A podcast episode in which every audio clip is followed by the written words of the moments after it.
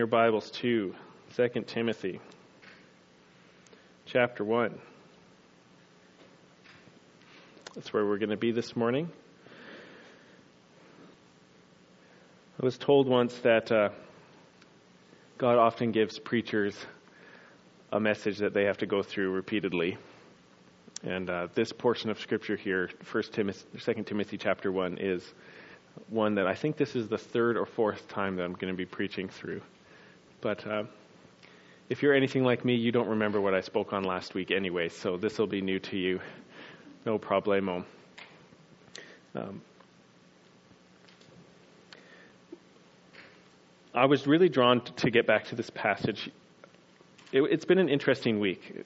If anybody's been reading the news, if you're fasting the news this week, good on you. You didn't actually miss anything worth seeing, but uh, it's been an interesting week um, in in the world. And as I kind of watch this stuff, and I try to keep informed of recent events, um, I just feel this deep conviction that it's so important for Christians to know that we are different, and we are different creatures. Scripture says we are we are the new creation, and our response to situations in the world is different. Our hope is that because the Son of God died and rose again and sent the Holy Spirit into the world, anything and everything can change. That's our hope. The Lordship of Jesus Christ is our gospel. Our good news is that Jesus Christ is Lord. And so I want to go through this passage, which touches many parts of the Christian life, um, but it's an encouragement from a spiritual father to a spiritual son as he's about to face the hardest time in his life, and it's just full of awesome power and grit for walking through tough times. So I want to read this to you, and uh, we'll go from there. So this is 2 Timothy chapter 1. I'm going to start right at the beginning, and then we'll go through till the end of verse 10. This is the Word of God. Paul, an apostle of Christ Jesus, by the will of God according to the promise of the life that is in Christ Jesus, to Timothy, my beloved child. Grace, mercy, and peace from God the Father and the Lord Jesus Christ. I thank God, whom I serve as my ancestors did, with a clear conscience, as I remember you constantly in my prayers, night and day. As I remember your tears, I long to see you that I may be filled with joy. I am rem- reminded of your sincere faith, a faith that dwelt first in your grandmother Lois and your mother Eunice, and now I am sure dwells in you as well. For this reason, I remind you to fan into flame the gift of God which is in you through the laying on of my hands. For God gave us a spirit, not of fear, but of power and love and self control. Therefore, do not be ashamed of the testimony about our Lord, nor of me, his prisoner, but share in suffering for the gospel by the power of God, who saved us and called us to a holy calling, not because of our works, but because of his own purpose and grace, which he gave us in Christ Jesus before the ages began, and which now has been manifested through the appearing of our Savior, Christ Jesus, who abolished death and brought life and immortality to light through the gospel. Father, I thank you for these words. Father, these words that are inspired by your Spirit and trustworthy and true. And long after Robert Balfour is, has received a face full of dirt in the ground and is eaten by worms, your word will be enduring, moving around the world, giving new birth to people, sustaining your church, transforming minds and nations, Father, your word is so good and powerful. And Father, I, I must confess, it is pleasant to my soul. And so, Father, I pray that you'd give everything to me that I need to be your true servant for the next however long it takes. And Father, that you would be brooding and moving over Calvary Chapel, that you'd be doing eternal things, Lord Jesus. You'd be touching hearts and minds in ways where we need it so desperately, even if it's in ways that we never know we need it. Lord, with the truth pierce hard hearts, with the love of God soften um, fearful hearts. And would we be drawn together to confess that Jesus Christ is Lord and that this is the true Word of God? In your mighty name, Father. and for the sake of your Son's glory. Amen. This, this, I, I just, this passage of Scripture is really good.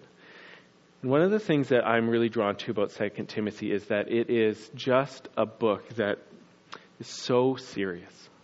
Um, the situation is the Apostle Paul, who was, if you remember, confronted by Jesus on the road to, to Damascus and kind of made an apostle, not totally according to his will. He was having a good time persecuting Christians and casting votes that they would be put to death. And Jesus just showed up and said, You've got it all wrong, and you're going to serve me now. And your reward for all that you've been doing is that I'm going to send you to the Gentiles to suffer for, the, for my name amongst them. Well, for years and years, he serves Jesus, and this letter is come at the end of his life. Um, during his travels, he meets a young man named Timothy, whose father is, I believe, if my memory serves me, is a Roman. He might have been a Greek, but he's not a Jew. And but his mother is a Jewess, and so he's kind of like a mix. And he picks up Timothy, and Timothy is his um, ministry partner, and they form this father son relationship. And you heard it when I was reading it that Paul addresses Timothy as his, as his beloved child.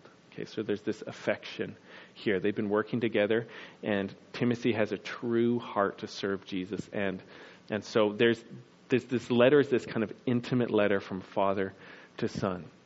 But Paul is about to die.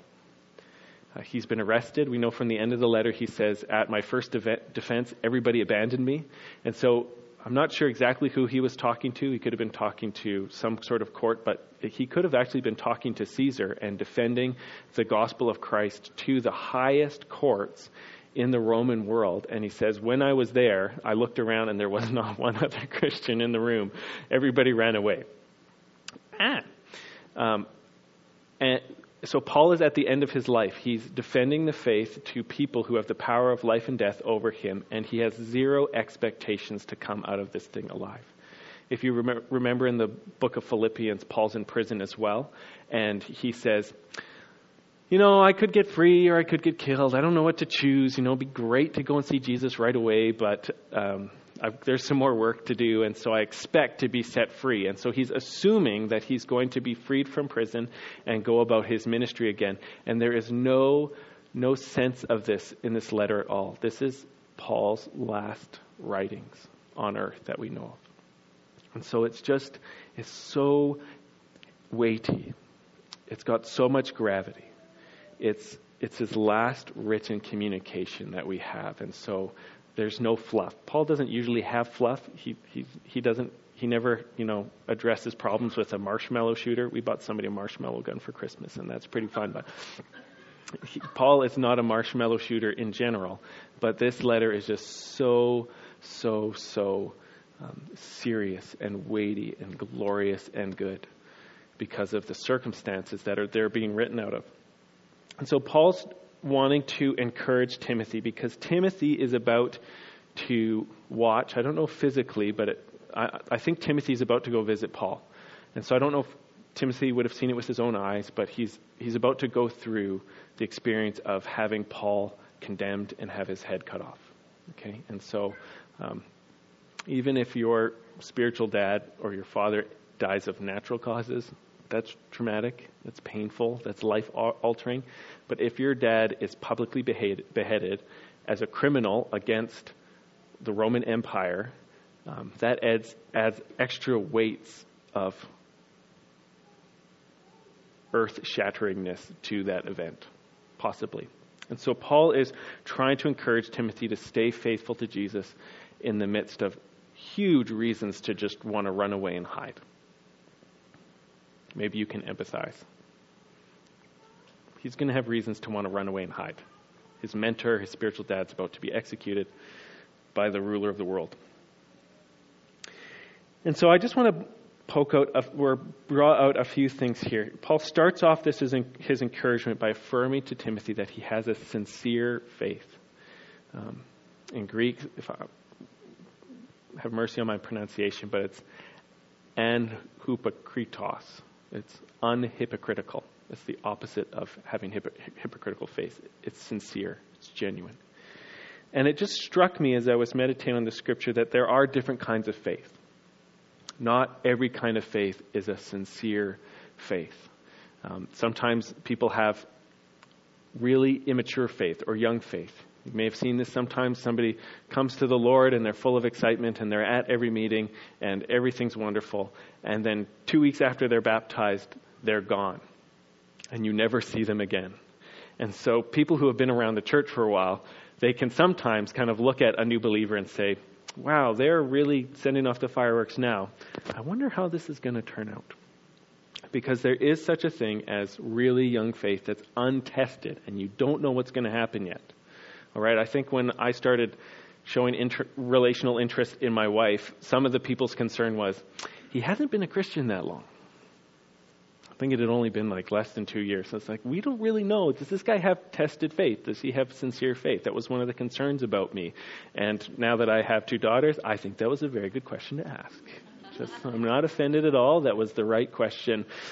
And I hope that they prayed that uh, my faith would have been proven sincere before the finger went through the ring. There is um, there's broken faith. Okay, there there are people who had a long time of believing in Jesus and kind of going to church, and this was their worldview and this was their life, and then something happens, and their faith is rocked, and they walk away. And in one sense, in their heart of hearts, they really know that God is real and that Jesus is Lord. But because of a bitterness or a woundedness, they're just not walking the walk. Their faith got broken. And they they, they need to come back to the Lord. And so Paul's saying, You don't have a broken faith, you have a sincere faith. Uh, there's an insincere faith, okay? There are people who come to church or come to Jesus, but they don't actually come to Jesus there are reasons to join a church besides sincere faith in Jesus. Sometimes people join for friendship. Sometimes people join because there's lots of they, they want to start a business and there's other business people here and so hey if you want to make those contacts you come to church there I, I wish sometimes people just are drawn towards power structures and authority structures and if they can't you know make it in the business world they come to church and try to become an elder or a deacon or something like that and they're just like bossing people around and feeling right and the but the bible gives you a real opportunity to tell people they're wrong. You know what i mean? Like even if you don't apply it to yourself you can at least go around telling other people that they're messing up and uh, there's there can be a draw to that and that is an insincere faith. And i'm not making this up. This is all stuff that the bible talks about warning the church. There are going to be people in your church that aren't following Jesus. They don't have a sincere faith. They're here for other reasons, and don't make them the pastor. I wish that never happened. So there's there's kinds of faith, all right? There are kinds of faith. And Paul is saying to Timothy, Timothy, you have a sincere faith. I've walked with you. I've journeyed with you. You've been tested. You've been gone through the wringer. You've watched me get attacked publicly and you didn't run away. You've been faithful. And so he's encouraging Timothy by starting there. You have a sincere faith. As your spiritual dad, I look at you and I don't think, hmm, I think you're on the right track. All right? And so the question is always comes back to us is what kind of faith do we have? Are we recovering from a broken faith?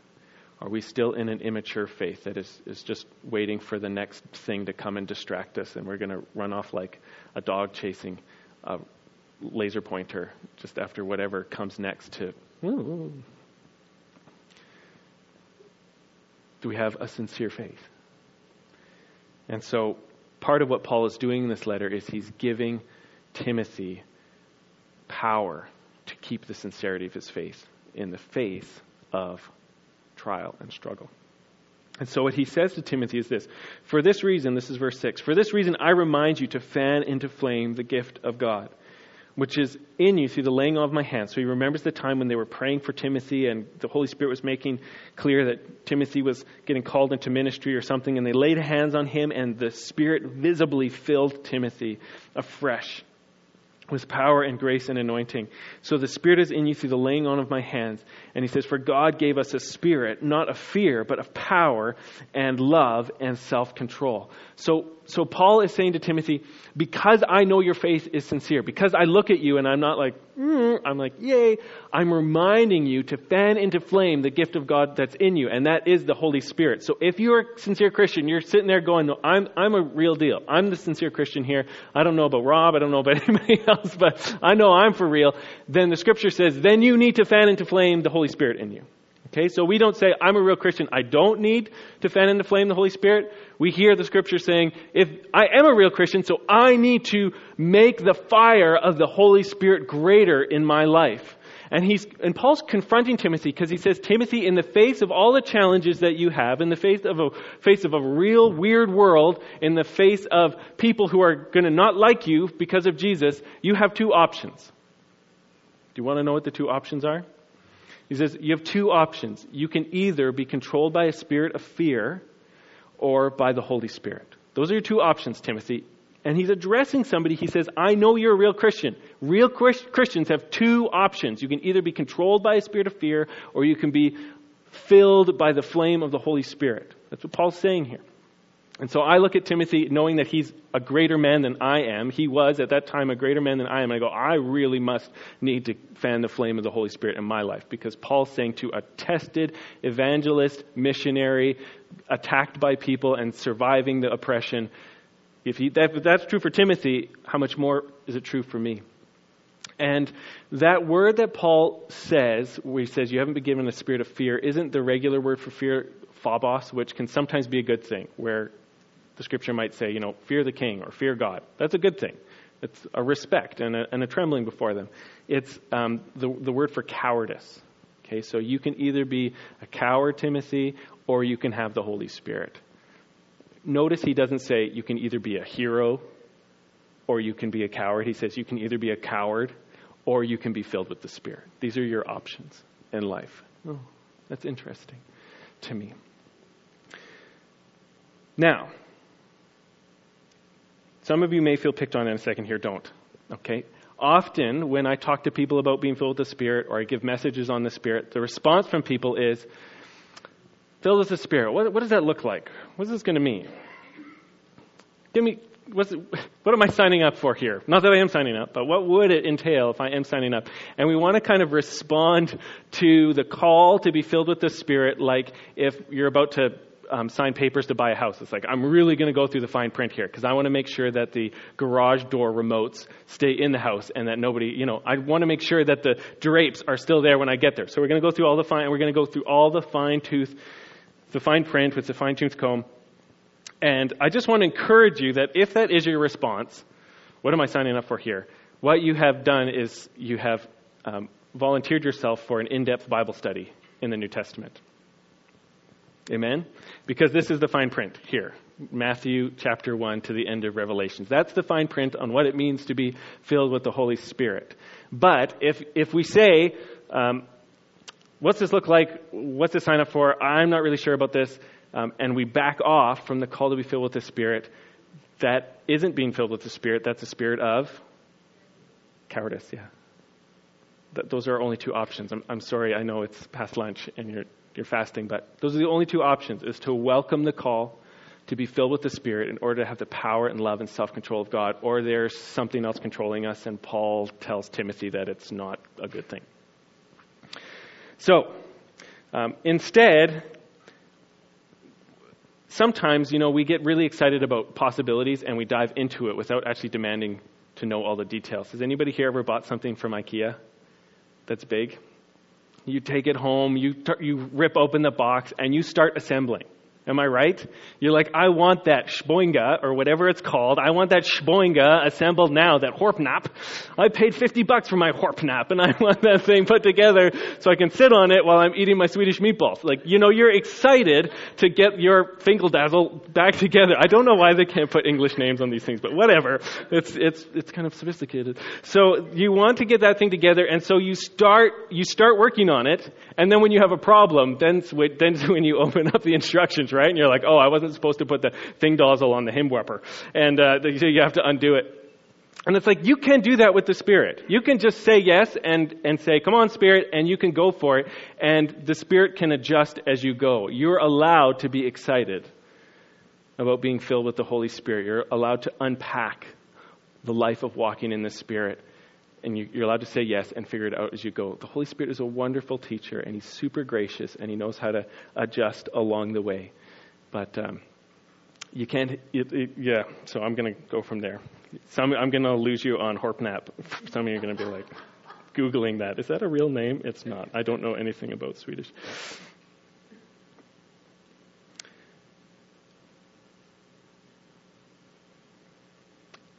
Let me ask you this before I go on to the next section, though.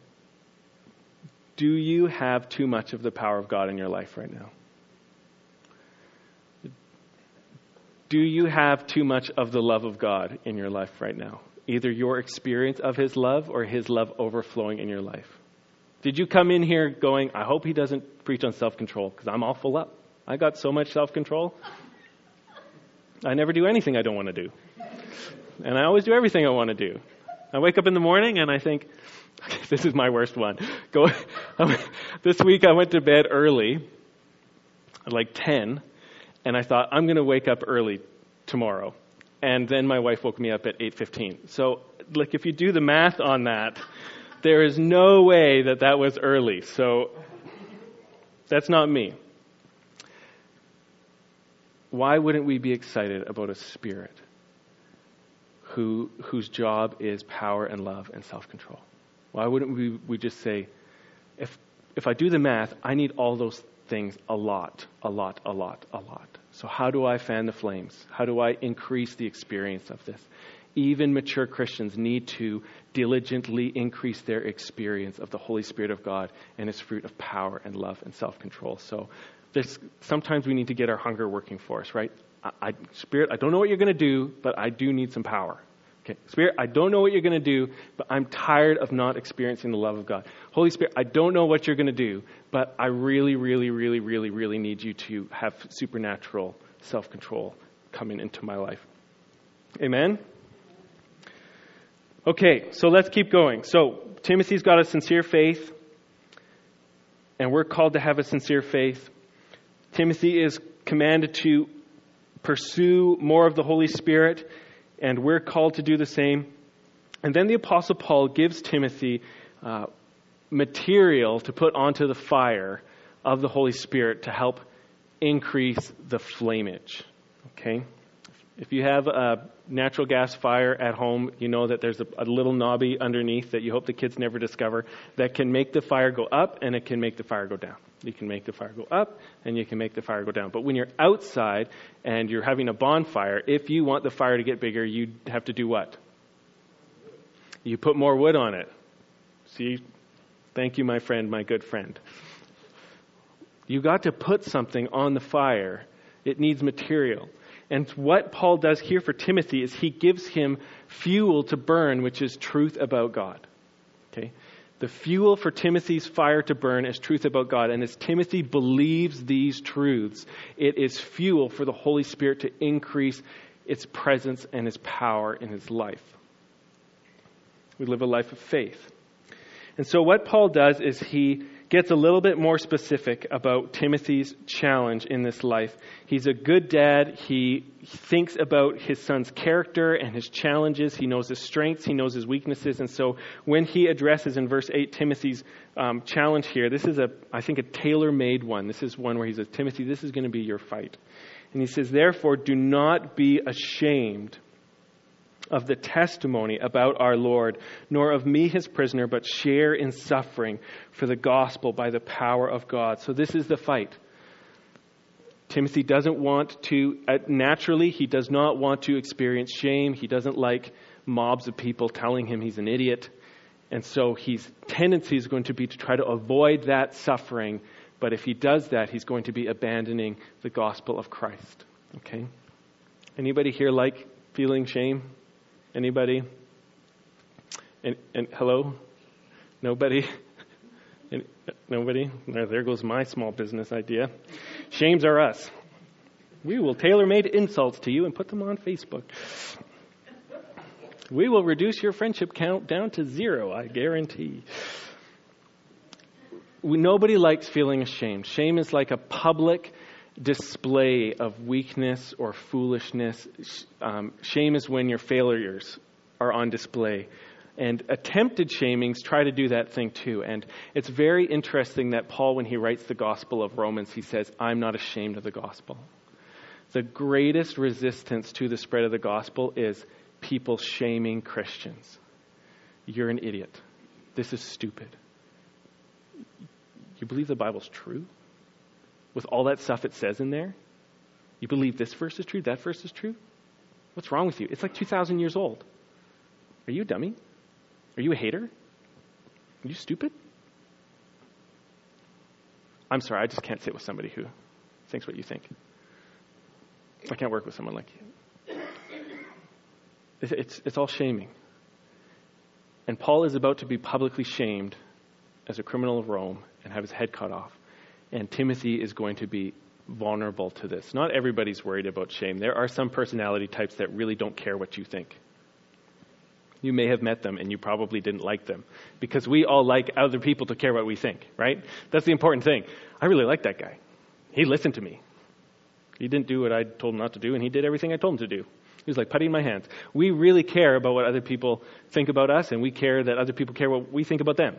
And so sometimes Christians can annoy people because we would rather just listen to what God says. And it's like, yeah, okay, you have an opinion, but it's really different than God's. And so I'm, bless you, but I'm, I'm going with the book. And that can really bug people. But there's this pressure. There's this pressure of shame, and there's this fear of shame. And this is Timothy's, this is going to be Timothy's trial. And so the call is to embrace suffering. Okay?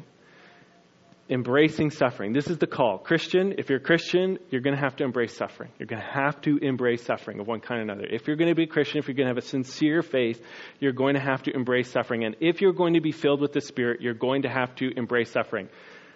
You're not one of those charismatic Christians, are you? You don't speak in tongues, do you?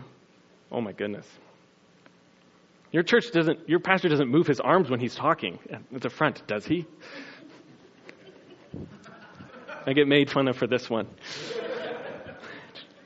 I don't know if it's like a breaststroke or double karate chop to devil's necks beside me. I don't know what it is, but it's definitely the Lord. That's going to be the pressure. And we're going to have to we're going to have to embrace suffering to be sincere Christians. We're going to have to embrace suffering to be spirit-filled Christians. And Timothy's going to have to embrace suffering. And one of the trials is that as Canadians, we hate suffering. Okay? We hate it. That's why we go around telling everybody, free healthcare! Hoo, hoo, hoo, hoo. Free healthcare! Hoo, hoo. Number one country in the world. Because I can drive to a doctor and then drive to a pharmacist, and for like 20 bucks, all my pain is gone. Or I can walk into an emergency room and just be like, hook it up. I passed a kidney stone, and they gave me the, which is like more painful than childbirth. And uh, not that I've said that. There was a nurse. There was no. There was a nurse who there who said, "I've had kids and I've had a kidney stone, and the kidney stone is worse." And my kidney stone was as big as it's allowed to get before they sonic blast you to reduce it to rubble. It was like I had 0.1 millimeter of space in my little tubey down here, and so it hurt bad. And they stuck this stuff in me, which was so strong that they could have put a needle into my leg and into my bone, and I would have just barely woken up to ask them what they were doing. We just, we hate suffering. We hate social suffering. We hate relational suffering. We hate physical suffering. We hate it. We hate it. It's like the greatest evil that you can do anybody is to hurt their feelings or make them feel bad because that's suffering. And we hate it. We hate it. We hate it. And we sometimes want to define Christianity as, as never hurting anybody's feelings, right? I'm a Christian. I'm so nice. I was joking around the other week about how in Canada you can drive your grocery cart into somebody and they'll apologize to you. Did anybody try that out? I I accidentally tried this out at Costco that week. I was putting on a jacket and uh, Jackie, I was taking it off and I punched this guy who was behind me. I was taking off my jacket and I went, poo! And he goes, sorry. I was like, dude, I punched you in the back. You're, you're standing there just looking through the Fila sweatpants and somebody punches you in the back. I'm so sorry my back was here. Like, you know, when you were punching the air. This is us. This is us. We hate suffering. But the scripture says you actually need to learn to love it. You actually need to embrace it. You actually need to learn how to say yes to this. I was talking with somebody this week who's in this really hard situation, and and you know all kinds of emotions come out when you're in a hard situation, and it's super understandable. And I was just talking with him about um, Jesus in the Garden of Gethsemane. Okay, do you remember before he was arrested to be crucified, he goes into the garden and he's praying to his Father. Okay, and he's all by himself. His disciples are off there praying or falling asleep. He's alone with the Father. And he's in so much anguish that his sweat is coming out of his, sorry, his blood is coming out of his pores as he sweats. Okay, he's in so much trial. He's sweating bullets, literally. And, um, and he says to his father, Father, all things are possible for you if you just let this cup pass by me so that I don't have to drink it. Paraphrasing. If you just let this trial go by, there anything's possible for you. You can save the world any way you want. And I don't want to do this. But not my will be done, but your will be done. And this is one of the most holy moments in all of human history where the Son of God is praying to Father God and saying, I don't want to do this. There's nothing appealing about the cross to me except for your glory. And so I will submit to it. And it just dawned on me that there are many times where people get, just by life, we get called into a Gethsemane time. It's dark, it's painful, we're confused, we're hurting, we're bleeding. And we, can, we get to the point where we'll say to God, I don't want to do this. I don't like this, I don't want to do this. But we don't get to the point where we say, But not what I will, but your will be done. And because we won't say that, we never get out of the garden. We never get to go through the pain, but then experience the resurrection and then the exaltation. And so, this is the question if, if you're in the garden, can you bow down and say, not, not, not what I will be done, but what you will be done? That, that's, that's the issue. And this is Timothy's call. Timothy, you have shame and pain ahead of you. There's nothing you can do about this. There's nothing, you can't stop it. You're going to die for Jesus, Timothy. You can't stop it. Can you get down and say, not what I want, but what you want, God? That's the question. And if you say yes, there's unlimited glory coming your way. And so, what Paul does is he gives Timothy nine logs to throw on the fire. Nine truths for Timothy to meditate on and internalize that will make the fire of the Holy Spirit greater in his heart and in his life. Or another way to look at it is um, about driving piles into the ground. Um, there's a great big church in town that built a great big sanctuary recently. You've probably driven by it on your way to Mitchell. And as they were building this thing. Somebody's like, I never drive to Mitchell. Go ahead, right after church. Check it out. As, as they were building this huge sanctuary, they spent weeks, if not months, driving these humongous piles into the ground, like 30 feet long, 50 feet long, maybe longer. I'm not sure exactly. These huge steel posts into the dirt, and you will never see them again but they needed something secure to build on top of because if you just threw a gigantic structure on the land around here, which can be kind of marshy or kind of sandy and kind of movie, and then we have winters which cause frost to do all kinds of things, you know, somebody paves a road and then you have winter and then all of a sudden you're on on the ocean. You're surfing down Hespeler, and it's like, and it's like it was paved flat, but then the, the ground just moves and buckles, and the, the ice and the moisture. And if you don't drive down deep, deep, deep, your building goes shife like crazy. And I was talking to this one guy one time who had bought a house, and they had, I think, added a garage onto it, but when they dug down for the posts of the garage, they only went down a little bit with those little concrete posts, just enough to, so it looked like there was concrete posts there. But because they hadn't gone down all the way, the, the frost actually was pushing the posts out of the ground, so that the garage was all kerschnippled and fangdangled and whatever it is. It looked bad. And that's faith. There are certain truths that need to be driven right into our souls so deep that there is nothing that could push them out. And those are the truths that we need to build our faith walks on. And so here's nine of them, courtesy of the Apostle Paul. And we just, we need to hear this. Paul is, in one sense, writing to save the life of his son. Okay, this is, this is nothing, this is so holy ground. He's writing truth so that his son will follow in behind him into martyrdom and glory and not fail in his faith. This is so awesome. And so he says this. He says, Do not be ashamed of the testimony about our Lord, nor of me, his prisoner. Okay, can you imagine being associated with somebody who is doing a life sentence in Stonewall? If your dad was doing a life sentence, is that Stonewall? Is that the right place? Stony Mountain?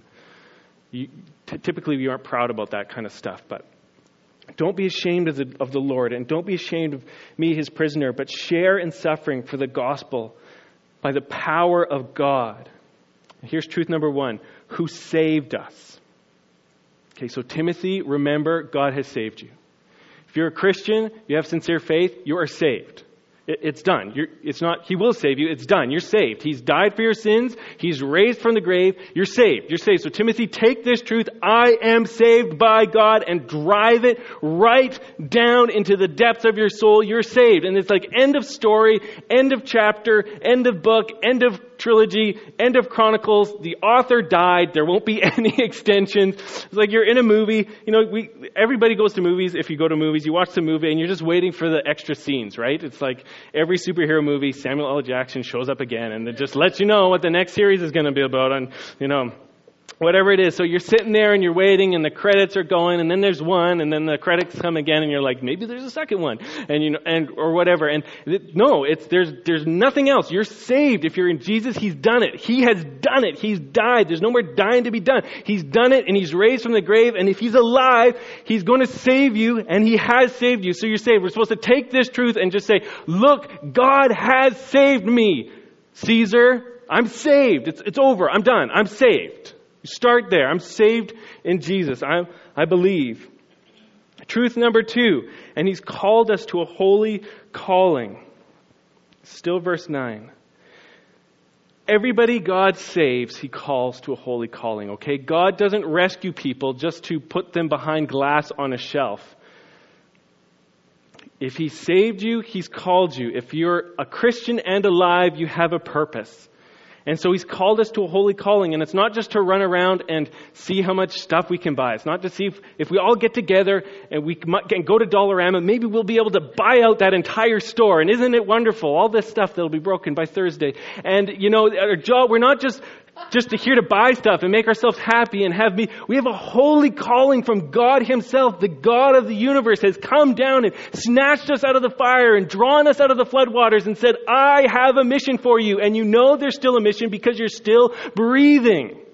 So if you're here and you're a Christian, you have a holy calling on your life. You have a mission to bring glory to God and to serve Him and to not be sucked into sin and to not live in this shame of pornography for the rest of your life. It's a holy calling. It's to be like Jesus and to walk like Jesus and to serve God in this life. This is a huge honor. This is something to be excited about. There is no Chief Justice in America that can give you a more awesome task than to be a Christian. In case you watched the inauguration on Friday. The call to defend the Constitution of the United States, bless you if you're from south of the border, is nothing compared to being a servant of the gospel of God. It's nothing compared to being a servant of the Word of God and to defend the truth of it by the power of the Holy Spirit. This is a holy calling. So that's truth number two. Number one, He has saved us. I'm saved. I'm saved. I'm saved. I'm saved. Truth number two, He's given us a holy calling. I'm called. I'm called. Me, me, I'm called. There's a mission. There's a calling. There's a lifestyle. This is wonderful. Truth number three, it's not because of our works. He saved us and called us with a, to a holy calling not because of our works. Hello? This is the challenge because when life goes wrong, typically we start looking around for what we did wrong, right? We start going, oh, there's lots of pain. Maybe God's abandoned me. I've, I've done to do something wrong. Okay, God, I'll clean up my life. I'll stop drinking. I'll stop smoking. I'll start tithing. I'll start going every Sunday. I'll read my Bible. Blah, blah, blah, blah, blah, blah, blah. And we start doing, I'll do, I'll do, I'll do, I'll do, I'll do, I'll do, I'll do, I'll do, I'll do, I'll do, I'll do, I'll do, I'll do, I'll do, I'll do, I'll do, I'll do. And Paul's just saying, Timothy, don't freak out when things get bad. You need to know that you weren't saved because of anything you do. So stop. Don't try to start making it about you now. Trust Jesus. Believe in Jesus. Obey Jesus. But don't make this about all you're going to do for God now because that's not even how things started. When we are saved, all we bring to it is stuff God needs to forgive us for. When it comes to the deal for getting saved, it's I bring my sin and Jesus brings his cross. And that's the whole, that's the whole gospel. You and I didn't do anything to get saved and we won't do anything to earn being saved. It's not because of works. So trust Him, trust Him, persevere, believe in Him. Don't panic, don't give up, don't falter, don't fall down. God is faithful. It's not because of works, but because of His own purpose. That's point number four. He saved us, He called us. It's not because of works, point number four, but because of His own purpose. Why is Robert Balfour a Christian? Because God's working on something hello, what? Hey, but, but I prayed a prayer and yeah, but God has his had his own purpose for saving me, when he did, how he did. This is God's world. Okay, so this is what Paul is, Paul is trying to get Timothy to not stare at himself, but to look at the God, God, how he really is. This is God's world, and God is working out a plan. A plan that he desired, a plan that he designed, a plan that he predestined, and he is unfolding it, he's executing it, he's accomplishing it. But God saved you, Timothy, because of his own purpose. And what Timothy's supposed to hear is, if God started this, God will finish this. Okay, this is not my idea. Like, I could fail at it. This is God's idea. And he is going to accomplish his plans the way he wants to. And so my job is to surf his wave, not to try to summon up some typhoon to cause a wave in the first place, like anybody here could do this. There is n- nobody, no matter what you think about your body image, is big enough to jump into the ocean and cause a tidal wave to happen. Amen? And God can do it. He just shimmies some plates, ploosh, this is God's world, God's plan, God's purposes, and by grace He has called us into it, which is my next point. Point number five that his, we're called and saved not because of our works, but because of His own purpose and grace. Okay? You got to add that because sometimes when people think, uh oh, the purposes of God, they think this is going to end badly.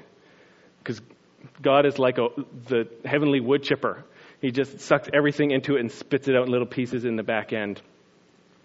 And so he says the, his purposes are grace for you, Timothy. It's, it's, all grace. It's all grace. God looked at you, Timothy, and he says, ah, there's nothing really attractive about that guy, but I'm going to love him.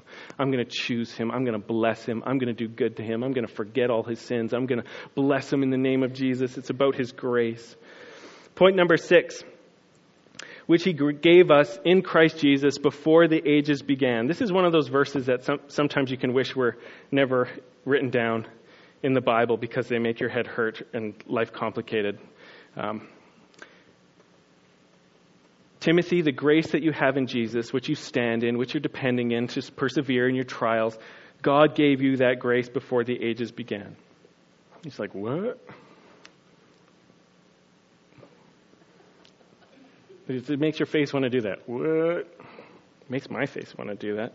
Like when, if you think about it, it's like, how does that but with and the but then I but then but my mom and dad and then before that, yeah, but I was I even where was I? How did you do that? What how do you receive something? You're given something, but I wasn't in there, and what, what the, and I spent 18 years not liking you, God. So how does it? I didn't even.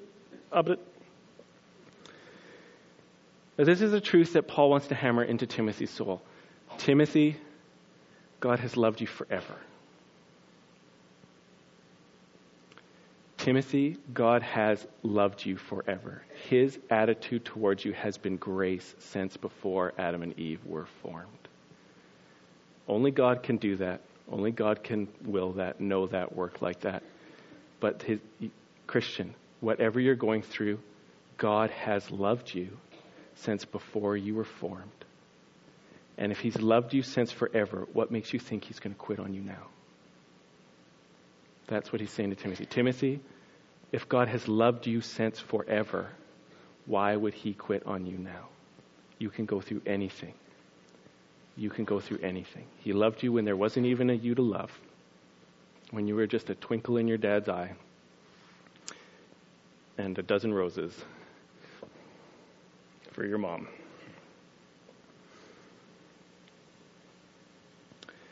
Which has now been made manifest through the appearing of his Son, Jesus Christ. So he's saying, even if all of God's purpose and grace towards you was hidden for a long time, now it's made clear through the appearing of Jesus. And so he's wanting to take it back to Jesus. Why can we go through anything? Because Jesus came back from the dead. Why can we suffer through anything? Because Jesus came back from the dead. Why do I, how do I know that this is true? Because somebody was dead for a few days and now they're not.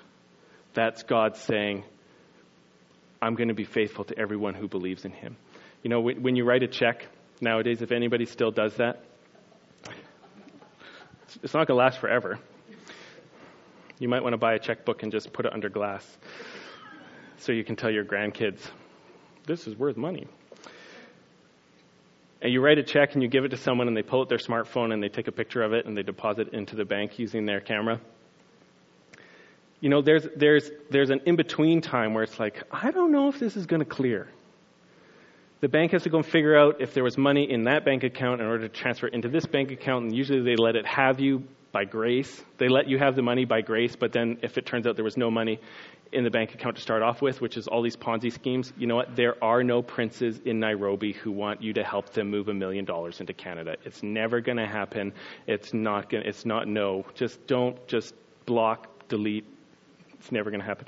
Anyhow, there's a moment it clears where it's like, yes, there's money in the account, and now you're richer because of it. And the the resurrection of Jesus is when all of God's promises cleared. Okay?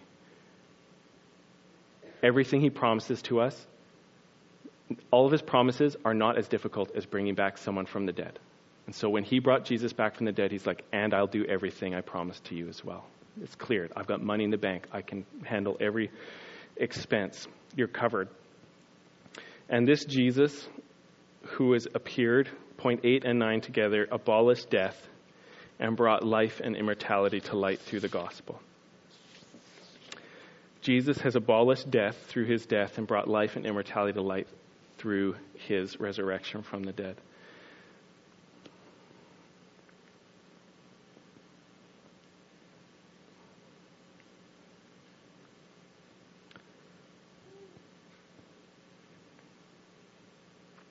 One of the wrestlings that you do as a North American is that we, we don't think about death very much. And we don't care about it that much until somebody dies. And it's always a surprise. What, great Aunt Tilly? She died? She was only 104. You know, we, we, it's always a surprise when somebody dies because we just expect everything to get better and better and better and better and better every day. But we are, we are going to die. And whatever we fought for or not fought for, had or not had, um, if, if there's no life after death, it's just it's nothing. It really is nothing.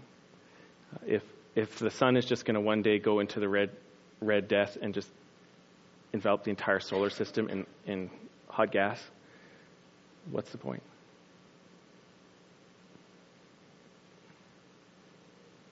What's the point in telling your wife you love her if you're just going to die?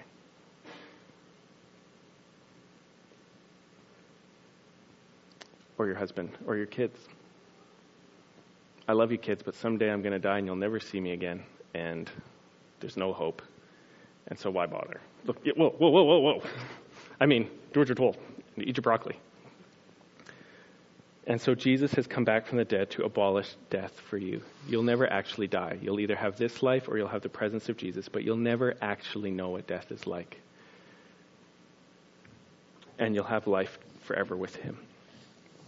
And these are nine truths for people facing the worst of circumstances so that they'll remain unshaken through it. Not untested, not un- untempted, but unshaken. Father, I just thank you so much for your word. Father, I thank you that of all the different books in the Bible, Lord, you chose to have this correspondence between Paul and Timothy put into Scripture. And Father, that you worked something in Paul by the Holy Spirit so that even though he was facing, facing sure death, he could write something so powerful and encouraging that I could be encouraged by it 2,000 years later. Father, in one sense, this is a testimony of what the Holy Spirit can do in a soul that is filled with the power and the love and the self control of God. That at the worst moment in someone's life, they can be overflowing with such grace that everybody around them is built up. Father, that is not natural, physically possible apart from you. So, Father, I pray that you would do the same thing in me and in each one of us, that you would help these truths go into our soul. Lord, we would do the work of putting them into our souls. We would meditate and pray and seek you. And by grace, you would drive them so deep into us that these truths would be things that we don't negotiate, we don't question, we know. Father, this would be a work of grace and a deep love for us. We just worship you. Amen.